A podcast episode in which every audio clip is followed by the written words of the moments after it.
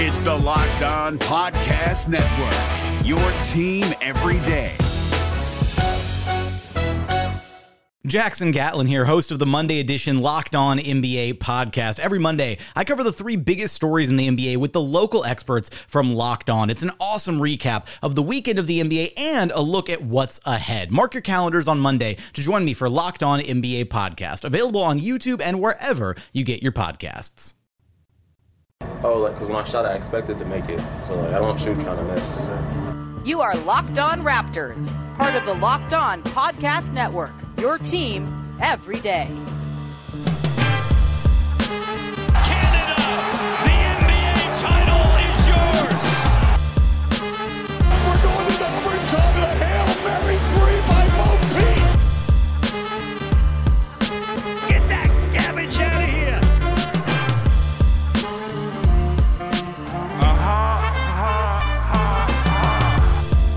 What's going on? Welcome to episode number 942 of Locked On Raptors for Friday, May the 7th. I'm your host, Sean Woodley of RaptorsHQ.com. You can find me on Twitter as always at WoodleySean, and you can find the show at Locked On Raptors on Twitter as well. You can also find the podcast on all of your favorite podcast providers, including Spotify, Odyssey, Google Play, wherever you get your shows, Apple Podcasts as well for some people. Some people right now not, as they continue to sort their crap out.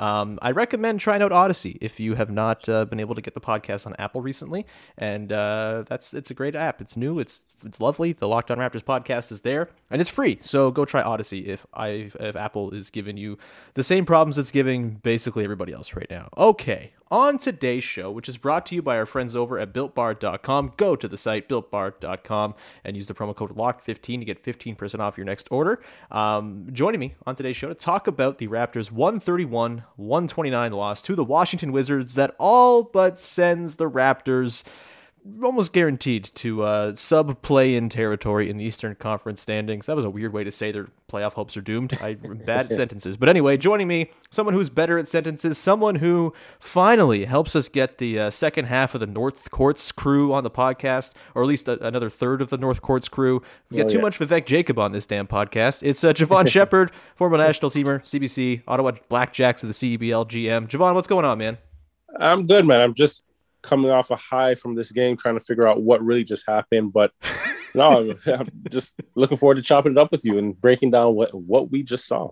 Yeah, as Eric Koreen, friend of the show, pointed out before the game, uh, it's a Raptors Wizards game, so some weird shit's gonna happen. And boy, was he right! Easy call, basically. That's like betting on uh, LeBron James to make the playoffs. It's gonna happen, uh, but you know, we you never know how the weirdness is gonna play out. In this one, it went to overtime. There was some weird, uh, you know, crunch time mishaps from the Raptors, I would say, in the regulation where they probably should have won it and held on, but did not. Uh, you get to OT. The Wizards don't really seem to know what they're doing in terms of do they foul, do they not? They don't foul Fred VanVleet before he hits a buzzer beater to go into overtime. Uh, you've got the f- like five missed threes off of five offensive rebounds for the Raptors as well. Yeah, There's a lot yeah. of places we could go to start here, Jevohn. But what was your biggest takeaway from this uh, truly insane Raptors loss to the Wizards on Thursday night? I, you know. I I think, like you said, this is very symbolic of you know what this this game or the end of this game was very symbolic of what this year has been, just erratic and unconventional, to say the least. But um, you know, I think Pascal is obviously going to take some heat, but I, I really like how he came. He's he continues to come into his own uh, down the stretch of this season and just play so much more aggressive. Right um, tonight, what is it, 40, 40, 43, 44 points, whatever it is there. Um, Mhm, 44. I like it. You know, 44 points. I, I think, you know, he still has a, a lot of room to grow. But if I'm if I'm a betting man, um, and going into you know going into his offseason how he's finishing up the year, I think there's a lot to be excited about. And then then you have the pieces like Gary Trent Jr. man, and then obviously Freddie V. Uh, you know the Yeah. fact that he hits that shot to send this this thing into overtime. You know, stone cold veins. I, I like it. I like I like his aggression. I just like having you know just a guy like that. And I, I tweeted it out. You can't say enough about his compete level and his heart. It's almost Mhm. like when that ball left his hands, you knew it. You knew it was going in. He just had that that confidence. Even the fact that he double clutched it between two players. Yeah, it, it, was an awesome shot. One of the better moments of the season for sure, just in terms of like individual plays. And, and look, it's mm-hmm. not been exactly a, a, murderer's row of great moments to choose from, but that's certainly out there. Um, and I'm also glad you brought up Pascal because, mm-hmm. I mean, he's going to be the story of this game, both for the 44 points, 11 boards, 7 assists on 17 of 28 shooting. He was mm-hmm. really freaking good in this game.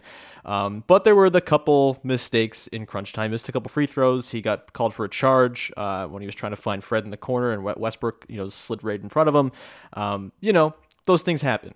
It's been a bad season for Pascal Siakam in crunch time. There have been some bad decisions made, you know, charges that he's kind of walked into and, and sort of begged to be called, uh, you know, mistakes late in games. The missed shots, obviously, the, the ones that have kind of popped out have been sort of the highlights of the, I guess it's being put together now, like the Pascal Siakam crunch time mixtape from this season, which is a little bit right. sad. But, you know, I, I've said this all season long, and I'll continue to harp on it. Like, and this applies not just to Pascal, but to a lot of the guys this season and the entire team, where they're just they're out of character. They're not playing like the Toronto Raptors do typically.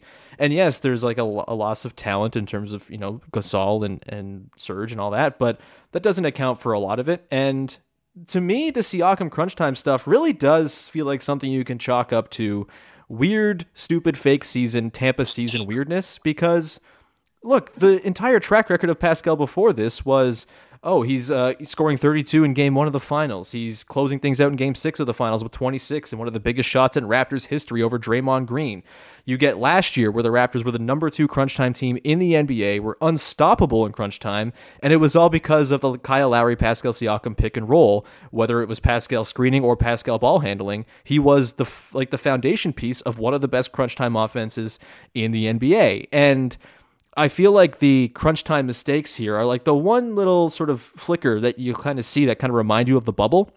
And it feels like the people who just won't let the bubble go continue to kind of harp on those little mistakes and kind of, as our friend Blake Murphy pointed out tonight, miss the forest for the trees. Where, yeah, okay, he had a couple of mishaps in the fourth quarter, they're also not in this game if Pascal doesn't score 44 points. You know, they're he, he was you know, taking it to Davis Bertans all night long, like the number one option you want him to be. Also, what the hell were the Wizards doing sticking Davis Bertans on Siakam in single coverage again? Doesn't make any sense, but sure.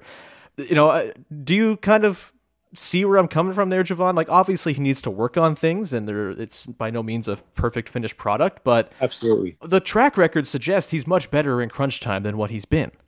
Absolutely. I, I think, you know, and I, and I look at it from two sides. I think, for one, Raptors fans have been spoiled with, you know, the type of players that they've had from the perimeter in the past. You're looking at the DeMars, you're looking at the Kawhis, you're looking at the Vinces, and they're expecting this from from Pascal, given he has this, you know, ginormous contract.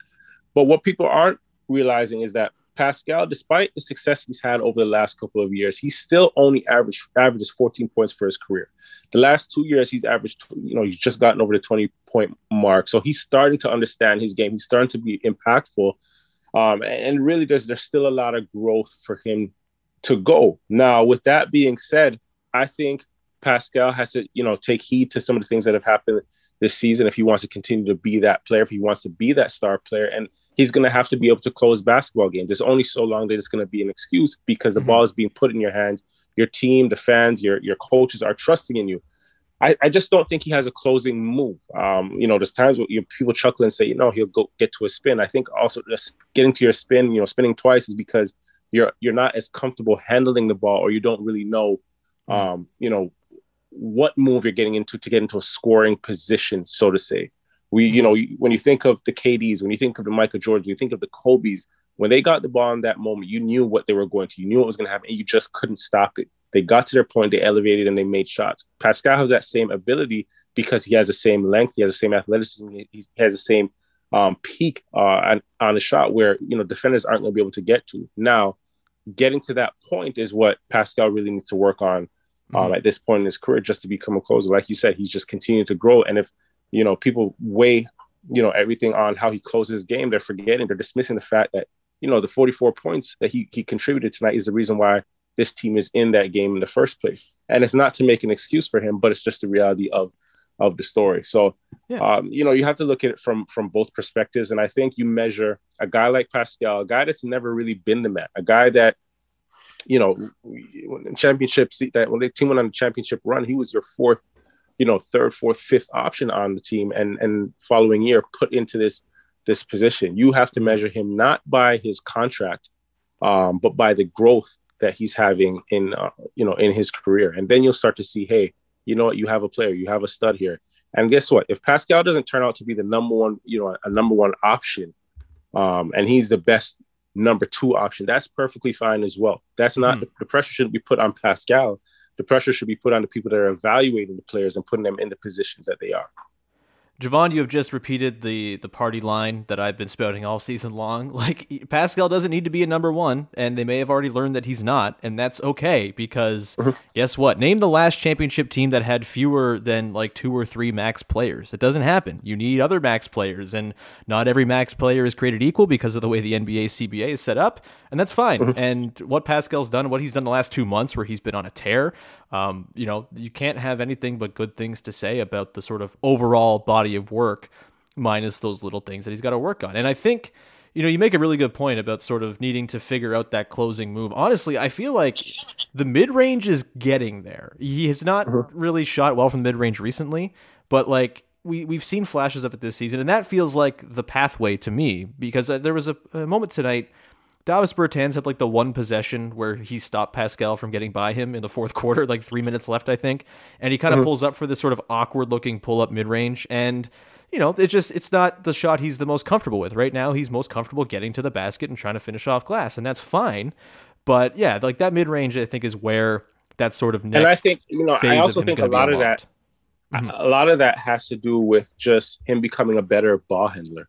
Um, there's Yeah, a lot of times he just looks, un, you know, a little unorthodox, a little off balance, and, and trying to gather the basketball into his shot. I don't think it's a it's a problem of, you know, making the shot. It's that gather, and I think for fans and enthusiasts that haven't haven't played the sport at that level and understand the speed that you know you're you're going at and stopping on a dime and, and really c- trying to control your momentum to rise up Mhm. uh, into your shot, you really have to have you know a, a solid base and, and control of the basketball be, before getting into your shot. So, um, do I think he can make the shots? Yeah, I think he can. As, as I think when he's in the gym alone um, and he's in the off season, he's working on his craft. It's it's a shot he probably makes time and time again. Um, I, I just think it's a it's a matter of just increasing the ball handling so you have better ball control getting Mhm. into your moves. I'd like to see an off-season regimen where Pascal Siakam and Gary Trent work out together. Pascal teaches Trent how to pass, and Trent teaches Pascal how to pull up for a mid-range jumper with a solid base. It feels like a, a pretty good way to go. Uh, before we move on to some other things here, Jevohn, I just want to ask you. It's the nice thing about having a former player on is I can ask questions like this. Um, Mhm. Pascal very clearly uh, had like the biggest eyes and the Bobby Portis eyes looking at Davis Bertans every single time down the floor tonight. Um, wh- I'm not sure. I mean, I'm sure at some point this happened to you. You're a very good basketball player. What's that sort of sensation like where there's a guy guarding you who you just know has no chance in hell? oh, it's barbecue chicken. It's time to eat. And your eyes, your eyes just light up, and you just know that it's, it's my day. And you know what? The, the funny thing is, sometimes it's not the defender that's in front of you. Sometimes you just come to the game and you just feel that good, and it doesn't matter Right. who's in front of you that night. That basketball opens up. That the sorry, the net opens up like a sea, and you just you just make things happen. So Mm-hmm. it's one of those things where you just you just don't feel like anybody can stop you. Or there's this there's there, there's those days where you know that this guy in front of me is slow footed and I have I have him stuck in the mud. So it's you know good sides to both. Yeah, absolutely. Well, we got more to get into here, Jevohn, in just a second. Here, we're going to dive into Kyle Lowry resting and the sort of reading the tea leaves here. Also, Gary Trent's qualifying offer has been increased uh, as of his start tonight, and so that kind of has some interesting salary cap implications this offseason. We'll get into sort of some tea leaf reading and also update the uh, the play-in standings that the Raptors are now not really party to in uh, just a second here. But first, I want to tell you about our friends over at BetOnline.ag, the fastest and easiest way to bet on all your favorite sports action. Baseball is in full swing, and you can track the action at BetOnline.ag. This week has tons of sports action on the go. Of course, you've got the the NHL season winding down, NBA, all of that. It's crazy. Connor McDavid's on pace for 100 points in the NHL. Go bet on him getting to 100 points because he's going to do it because he's a freak. Get all your latest news, odds, and info for all your sporting needs, including MLB, NBA, NHL, and all your UFC and MMA action as well. Don't sit on the sidelines anymore, as this is your chance to get into the game as teams prep for their runs to the playoffs. Head to the website or use your mobile device to sign up today and receive your 50% welcome bonus on your first deposit, meaning you put in uh, 50 bucks, you get 75 bucks to start with. That's a great little deal. And it all happens when you use the promo code locked on, all one word. It's betonline.ag. They are your online sportsbook experts. Hey guys, it's Walker Mail, host of the Locked On Hornets podcast, and being around sports media and a fan of the Hornets for a lifetime has taught me that sometimes it's exploring the sliding doors moments and what if scenarios in sports that can be the best part of the fan experience. What if the Seahawks let Marshawn run on the one yard line with the Super Bowl on the line? Or could a coin flip actually have landed Magic in Chicago, Michael in LA, and made Charles Barkley the first black president? Enter Wondery's newest sports show, Alternate Routes, a weekly leap into the sports multiverse with former SportsCenter anchors Trey Wingo and Kevin Frazier. Each week on the podcast, Trey and Kevin will pry open the sliding doors of a different what if moment from the world of sports. In these alternate sports realities, dynasties will fall, legacies will change forever, new goats will emerge. Follow alternate routes on the Wondery app or wherever you get your podcast. You can listen to alternate routes early and ad free right now by joining Wondery. All right, Jevohn. So the play-in standings. As of right now, the Raptors sit 27 and 40. The Wizards are at 31 and 36, and the Indiana Pacers are 31 and 35 after beating the Atlanta Hawks tonight, uh, after basically melting down from the core last night uh, in their game. So we'll get to the Pacers. I kind of want to dig into that a little bit because of the Nate Bjorkgren tie into the Raptors as well in the final segment. But we saw in this game Kyle Lowry rest, even though this was kind of, as Nick Nurse called it, the last chance saloon for the Raptors to get back in this play-in race, and they did not play Kyle Lowry.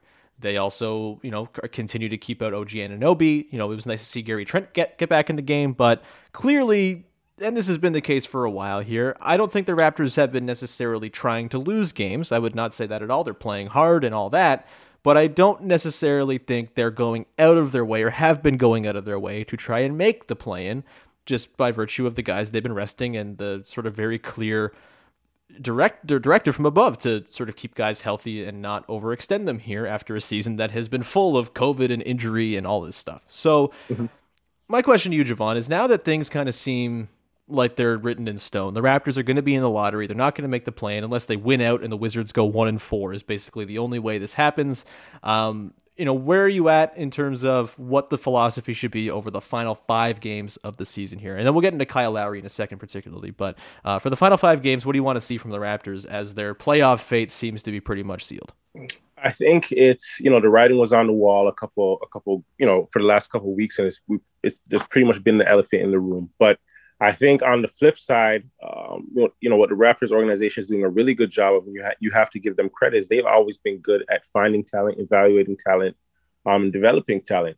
I think the last couple of weeks have have definitely been an opportunity for you know the front office to evaluate the players on this team because a lot of you know there's going to be some changes going into the offseason if I were to if I were to guess now.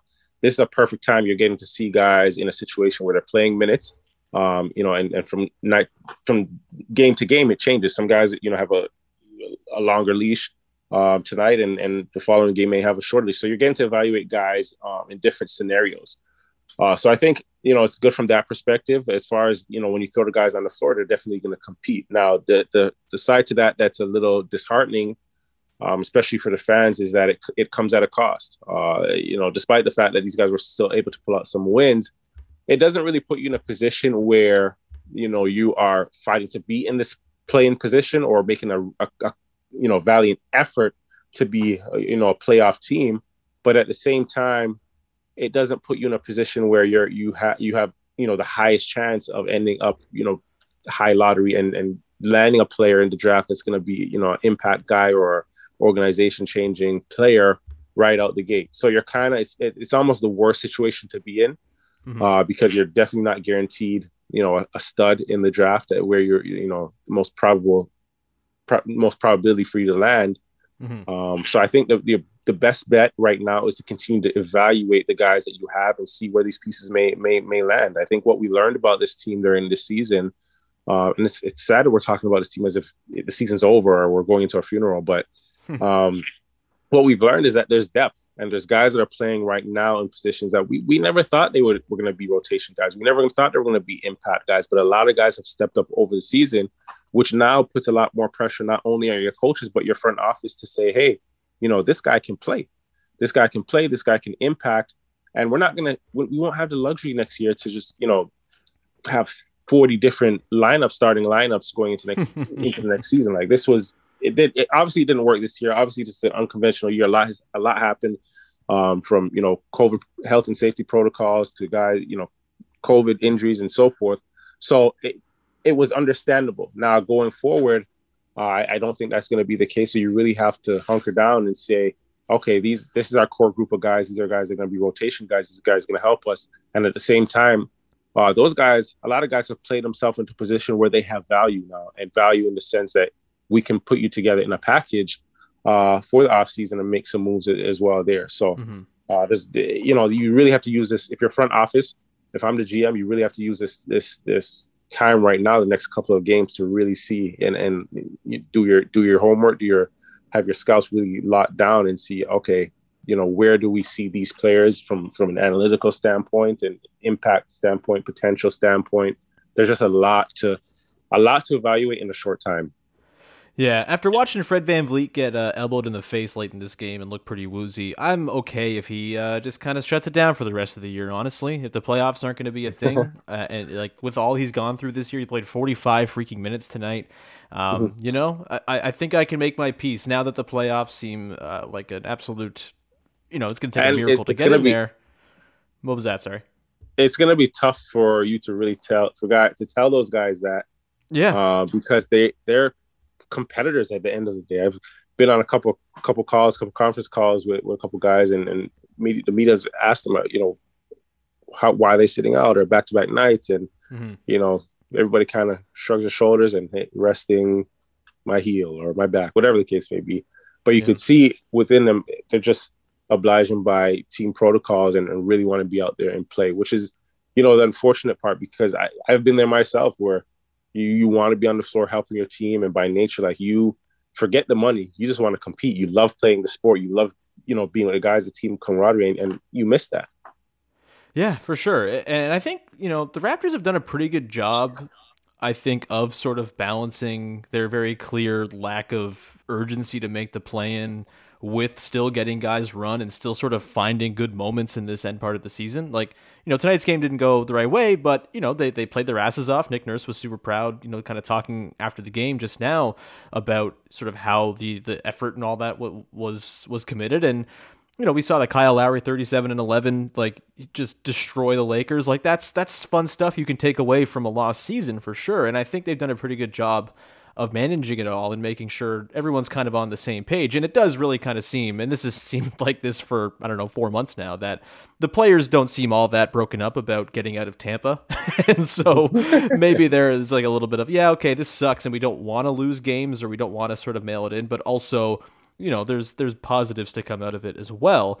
Um, my this kind of easily sort of flows into the Kyle Lowry thing. So he didn't play the game today's game, of course, with uh, you know the the season basically on the line, mm-hmm. and I'm kind of curious what you your read on this situation is. Basically, the way I'm thinking about this, and this goes in conjunction today with Gary Trent getting his 36th start of the season and thus getting a starter slot on his qualifying offer. I believe his qualifying offer goes from 2.7 to 4.1 million dollars, or it might be 2.1 to 4.7. I'm forgetting the numbers and their exact orientation, but it's a about a double increase on what his qualifying and cap hold is going to be going into this offseason, which will eat into the Raptors cap space. Kyle Lowry has since the trade deadline when he was not traded, you know, kind of taken his time. He, he's rested a lot. They've been very cautious with him. When he has played, he's been quite good.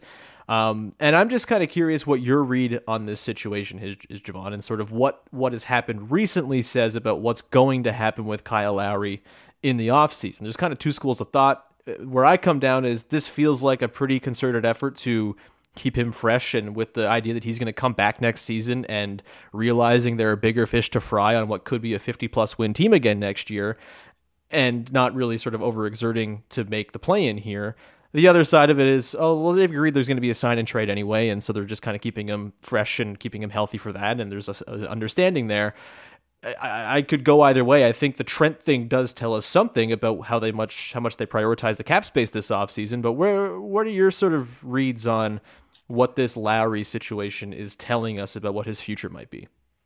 I I'll say that there's definitely going to be a compromise in both teams, in both parties rather. I think Kyle has enough respect for the organization. I think the organization owes Kyle for everything that he's done here as well. So uh, I just want to put that disclaimer out first. Yeah, yeah. But I, I, I also look at it from you know Kyle is was it 35. I know how my body felt at 34 playing, and I know how you know I can only imagine how he feels. And I think Father Time is undefeated. So Kyle, I think more than anybody has the biggest decision to make because he also he has to say to himself or identify whether you know he wants to be with this team and continue to carry that load at 35 you know, for another, you know, two, three years? Or do you get yourself in a situation where you play less, you know, less minutes, but on a contending team and you're there for, you know, your veteran leadership. Uh, and, you know, even in a game like tonight, you know, somebody that can close, somebody that can rally guys together, somebody that's a leader. Uh, so I think it's going to come down to that more than anything. Uh, and I think he'll essentially have the deciding factor. Now, if I'm if I'm a betting man, I think there's going to be a sign and trade in, in, involved just because, hmm. you know, if you're looking at the Raptors organization as well, they've made a, an effort to, even with the trade of, of Norm, to go slightly younger. Um, so that says to me that you want to, you don't want to stump the growth of these young guys. You want to continue to develop them and, uh, and grow as an organization. You bringing back Kyle for another year, you know, that, that kind of steps into Freddie V's time. That kind of steps into Gary Trent's time in, in, in the sense of, you know, where those guys are going to have the ball in their hands and develop into the players that they they can or have the ceiling to be. Uh, so it's it's tough, man. I think they're in a they're both the Raptors are in a tough position with that decision, and I think it's essentially going to come down to Kyle. Uh, mm-hmm. But a lot is weighted there. Yeah, I uh, you know you can read the tea leaves all you want. It's they could go any number of ways at this point. He could walk and go sign in somebody's cap space, and there'd be no sign and trade. That's also on the table. So um, we'll uh, continue on and wrap things up. I do want to kind of hit on the Pacers stuff and Nate mm-hmm. Mm-hmm. a little bit, um, and also we're going to do our tankathon sim of the day. The Raptors are basically out of the playoff hunt now, so we're going to spin the wheel and we're going to see where the Raptors land, and maybe get Jevohn to tell us about his boy Franz Wagner over at Michigan. Uh, so we'll get to that in uh, in just one second second here, but first, I want to tell everybody about our friends over at Built Bar who are making the best tasting protein bar in the world. They have nine delicious flavors and the occasional limited time flavor that makes their way onto the site as well. Uh, some of those flavors include mint brownie, which is my favorite, uh, also raspberry, cherry, double chocolate, salted caramel. There's something for everybody. They have nut and non nut flavors as well. And if you haven't tried all the flavors, you can get a mixed box where you'll get two of each of the nine flavors. Most flavors have 17 grams of protein, just 130 calories, 4 grams of sugar, and 4 grams of net carbs. And they're great if you are going for a workout or something like that. You don't want to be too bogged down by a breakfast or whatever it might be. A Built Bar is a great way to get some energy in you. It tastes great, and it makes you feel like you're cheating, but you're not. It's wonderful. Go to BuiltBar.com and use the promo code LOCKED15 and get 15% off your first order. Use the promo code LOCKED15 for 15% off at BuiltBar.com. And if your mom happens to be a fitness nut, someone who exercises a lot, why not get your mom some built bars from Mother's for Mother's Day? It's a wonderful little gift. You can order them up; they'll get you to your door. And you can give them to your mom for Mother's Day at builtbar.com. Use the code LOCKED15 to get 15% off. The NBA playoffs are right around the corner, and Locked On NBA is here daily to keep you caught up with all the late season drama. Every Monday, Jackson Gatlin rounds up the three biggest stories around the league, helping to break down the NBA playoffs. Mark your calendars to listen to Locked On NBA every Monday to be up to date. Locked On NBA, available on YouTube and wherever you get podcasts. Part of the Locked On Podcast Network, your team every day. All right, Jevohn, let's wrap this thing up here. And uh, I want to take a second to talk about the Indiana Pacers, who are currently uh, up on the Raptors in the standings still with their win tonight over the Hawks, a win that uh, seems kind of stunning based on what's happened over the last little while with former Raptors assistant Nate Bjorkgren clearly on the ropes. Uh, there was a debacle last night with Greg Foster, their assistant coach, and Goga Bitadze. Uh, things seem like kind of a nightmare in Indiana right now, Jevohn. Um, I just kind of want to ask you this when it comes to Nate Bjorkgren because if he gets fired, I think there's going to be that sort of very quick, like, oh yeah, he's probably just coming back to join the Raptors uh, as an assistant coach, and that'll, you know, he's friends with Nick Nurse and all that. That seems like a pretty easy fit. They lost Chris Finch over the season too, so maybe he just kind of slots back in there. I- I'm curious as a sort of just sort of thinking from the player's perspective here considering the reports that have come out, and look, the, these reports they're coming out for a reason. We don't know who's leaking them. We don't know, uh, you know, what else other stories there might be kind of burbling under the surface. This seems like a, to me, the way I'm reading it is, you know, they're leaking stuff to make it look like it's, you know, the right call to fire Nate Bjorkgren after they made the very clear wrong call in firing Nate McMillan a year ago, and they're trying to save themselves some PR. That's my reading on it. That doesn't mean it's right, but you know, it seems as though Bjorkgren is not terribly liked. Seems like there's issues with the players and the Pacers. TJ Warren, in that report by Jake Fisher at Bleacher Report, uh, reportedly opted for an elective surgery and requested a trade when he found out Nate Bjorkgren was going to be the head coach. Not the best. Um, so if it does go the way it seems like it's going to go here, Jevohn, and Nate Bjorkgren is available and presumably on his way back to Toronto to join Nick Nurse once again, do you think that could cause any sort of issue, like locker room wise? Like the Raptors seem to like him. That's why this whole thing is kind of baffling and hard to suss out. But um, what's your sort of read on it and the idea of Bjorkgren coming back after kind of being poisoned pilled by the Pacers over the last couple days here? That'll be tough. It'll be tough because I think the way it it, it happened, um, you know, during the season, I, I think you lose some of the respect of your players just just in how it went down. You always want to give somebody an opportunity uh, to step into a, a bigger role. Uh, I think just coming back that you know the Raptors have made some have shuffled around their coaches as well. So do you come back and have the same position? Probably not. So um, and and maybe somebody that you were coaching with is you know a, a seat ahead of you now. So I, I, think from a chemistry point on your coaching staff, I think that's a bit it's tough to do. Uh, and mm. I, again, like you said, I think the information that's being leaked um, from in, from Indiana has to be taken with a grain of salt because you know Nate has obviously you know had some success here, and I think the tough it kind of reminds me of you know my former coach John Beilein and his experience in in Cleveland. I think it's right. tough for um, young new coaches to step into, or I shouldn't say young because John wasn't John was young by any means stepping into that role, but just a, a, a new head coach stepping into the NBA um, and, and taking on those roles. If you don't have a chemistry with that group, uh, it's tough. I think Nick, the way Nick Nurse ended up in, in, his situation was a little different because he had a mm-hmm. relationship with the team already and kind of just shifted over seats. Whereas Nate is going into a completely new environment, new seat, new forget the players, but new front office and trying to build a a culture, trying to have you know instill a new philosophy, you know, midway through. So it's you know I, I, don't see him coming back to Raptors just based on you know lack of chemistry that it would or you know just ruffling feathers in a sense. But hey, I think the Raptors are also a great organization that have some tremendous people in terms of just character and would may welcome him with open arms. So mm-hmm. it's tough to say, but again, it's it's a competitive. Like you have to remember, not the players aren't only the ones aren't the only ones that are competitive. The coaches are competitive too. Everybody has right. aspirations of being a head coach. Um, so we can sit here and play blind, but you know, everybody everybody in the NBA there's limited jobs, right? Mm-hmm. Everybody's looking over their shoulder, uh, and you know, if he comes back, that also bumps somebody out. Now that's uh, something I, I don't think that's a situation you want to have in an mm-hmm. organization that's that's you know building on success that they've had. Yeah, it's an interesting one, uh, and also, it's also kind of a good uh, reminder that just because a guy's a whiz kid coach who has great ideas. You know, there's a whole like person to person element of being a head coach that mm-hmm. kind of gets slept on, and I think that Nick Nurse honestly kind of gets underrated for. I, I know he can mm-hmm. kind of he can call out players and stuff like that, but also I think his sort of ability as a personality manager was kind of shown in that first season when things could have really kind of blown up with Kawhi, yeah. load management, and the one season and all that, and the free agency looming, and it didn't. And you know that's the sort of mix, missing ingredient, I think, and also why. Uh, you know, Nurse has talked about that. Sort of the value well, of getting to be a head coach, no matter what level it's at. It's kind of a whole yeah. different ball game, right?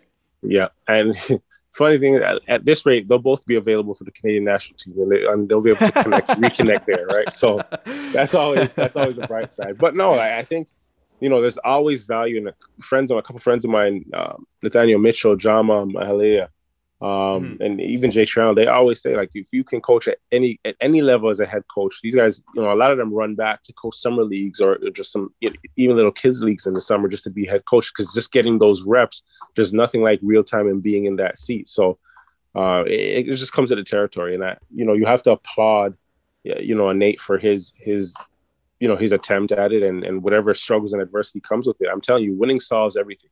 And yeah. you know, a couple wins here, and we're not even having this conversation. I think you, know, you look at the skepticism that people had with Steve Nash going taking that you know the Brooklyn job, and now we're hearing less of that and more of hey, this could be a championship team. Totally. Um, that feels like a good place to leave that conversation. Appreciate your thoughts on that, Jevohn. It's nice having a former player on to say smart things that I don't have the capacity to know or say. Um, let's uh, finish things off with the way we finished off a lot of episodes recently with the Tankathon Sim of the Day. Got tankathon.com loaded up here. Um, as it stands right now after the loss tonight at 27 and 40, the Raptors have the seventh worst record in the NBA, 31.9% chance at a top four pick, and 7.5% chance at the number one overall pick. Uh, we're gonna do the spin right now. Here's the, the, the, drum roll, my terrible drum roll. I'll get a drum one time to do this, but we're gonna sim it. Here we go. And well, after climbing up to number two yesterday, the Toronto Raptors have fallen down to number eight here in uh, this uh, this this spin of the Tankathon lottery simulator. Uh, this has been a common thing that's happened with the Raptors falling down. It shows the, the futility of hoping for lottery balls to go your way.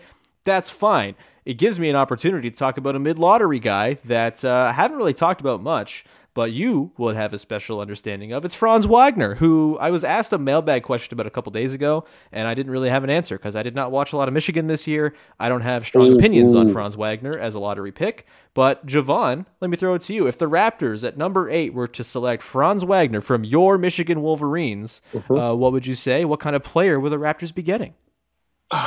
that would be tough. I don't know if that would be the right fit. I'll say that because we mm-hmm. have a lot of players with similar pedigree, big wings, um, right. you know, defender, big wings that are interchangeable defensively.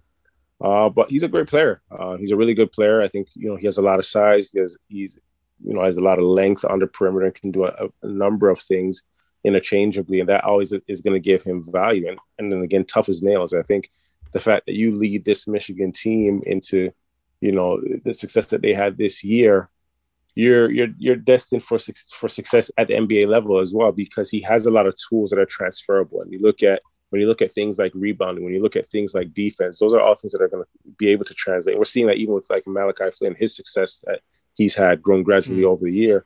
Um, you know, those intangibles are always what if you have those, if you instill those, have those instilled in you naturally, um, you're going to have an easy transition. Now, you know the scoring is the speed of the game. You're gonna have to adjust to the, the, the physicality, the the athleticism. Cool, but if you're somebody and you're that comes in as a rookie and the coach looks over his shoulder down the bench and says, "Okay, I'm going to get defense from this guy. I'm going to get effort. I'm going to get a couple rebounds." You're going to earn yourself, yourself some more time to show what you can do offensively. And he's, you know, he's definitely a gift. He's definitely a talent. I just don't know if he would be the right fit for mm-hmm. this club with your OGs, your your Pascals that are, you know, one and two um, interchangeably from the from the perimeter positions.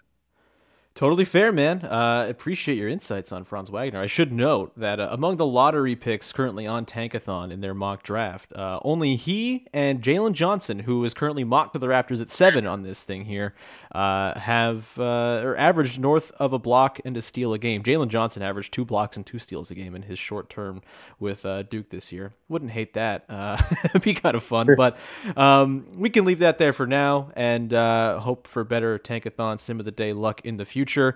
Uh, we're not going to find much better luck with guests, though. Jevohn Shepherd, thank you so much for coming on today's show, man. Where can people check out all the great stuff you've been uh, working on lately? Twitter at Jevohn Shepherd and, and Instagram. I don't do much there. Instagram, Jevohn Shepherd, but holler at me. Awesome, man. Uh, and watch North Courts as well. Uh, North we'll have Courts, to get absolutely. Meghan McPeak on the podcast soon to complete the trifecta of North, Nor- North Courts folks on the show. Um, by the way, speaking of North Courts, Vivek Jacob will be on Monday's podcast, as he usually is, to break down My brother. the weekend uh, game against the Grizzlies. Yeah, Vivek's all right. He's fine. Whatever. We don't need to gas him up too much. Uh, no, he's the best. Uh, Jevohn, you're the best. Thanks for being on this show, man. It was uh, great chatting with you.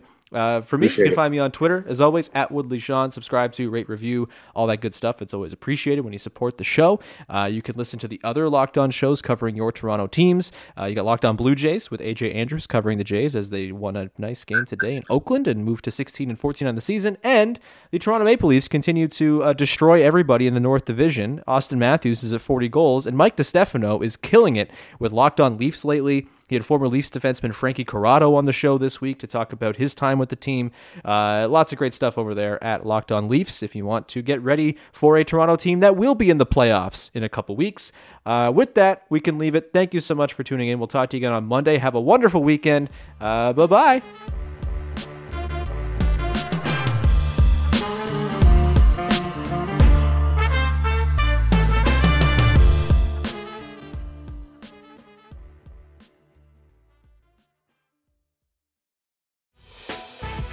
Prime members, you can listen to this Locked On podcast ad free on Amazon Music.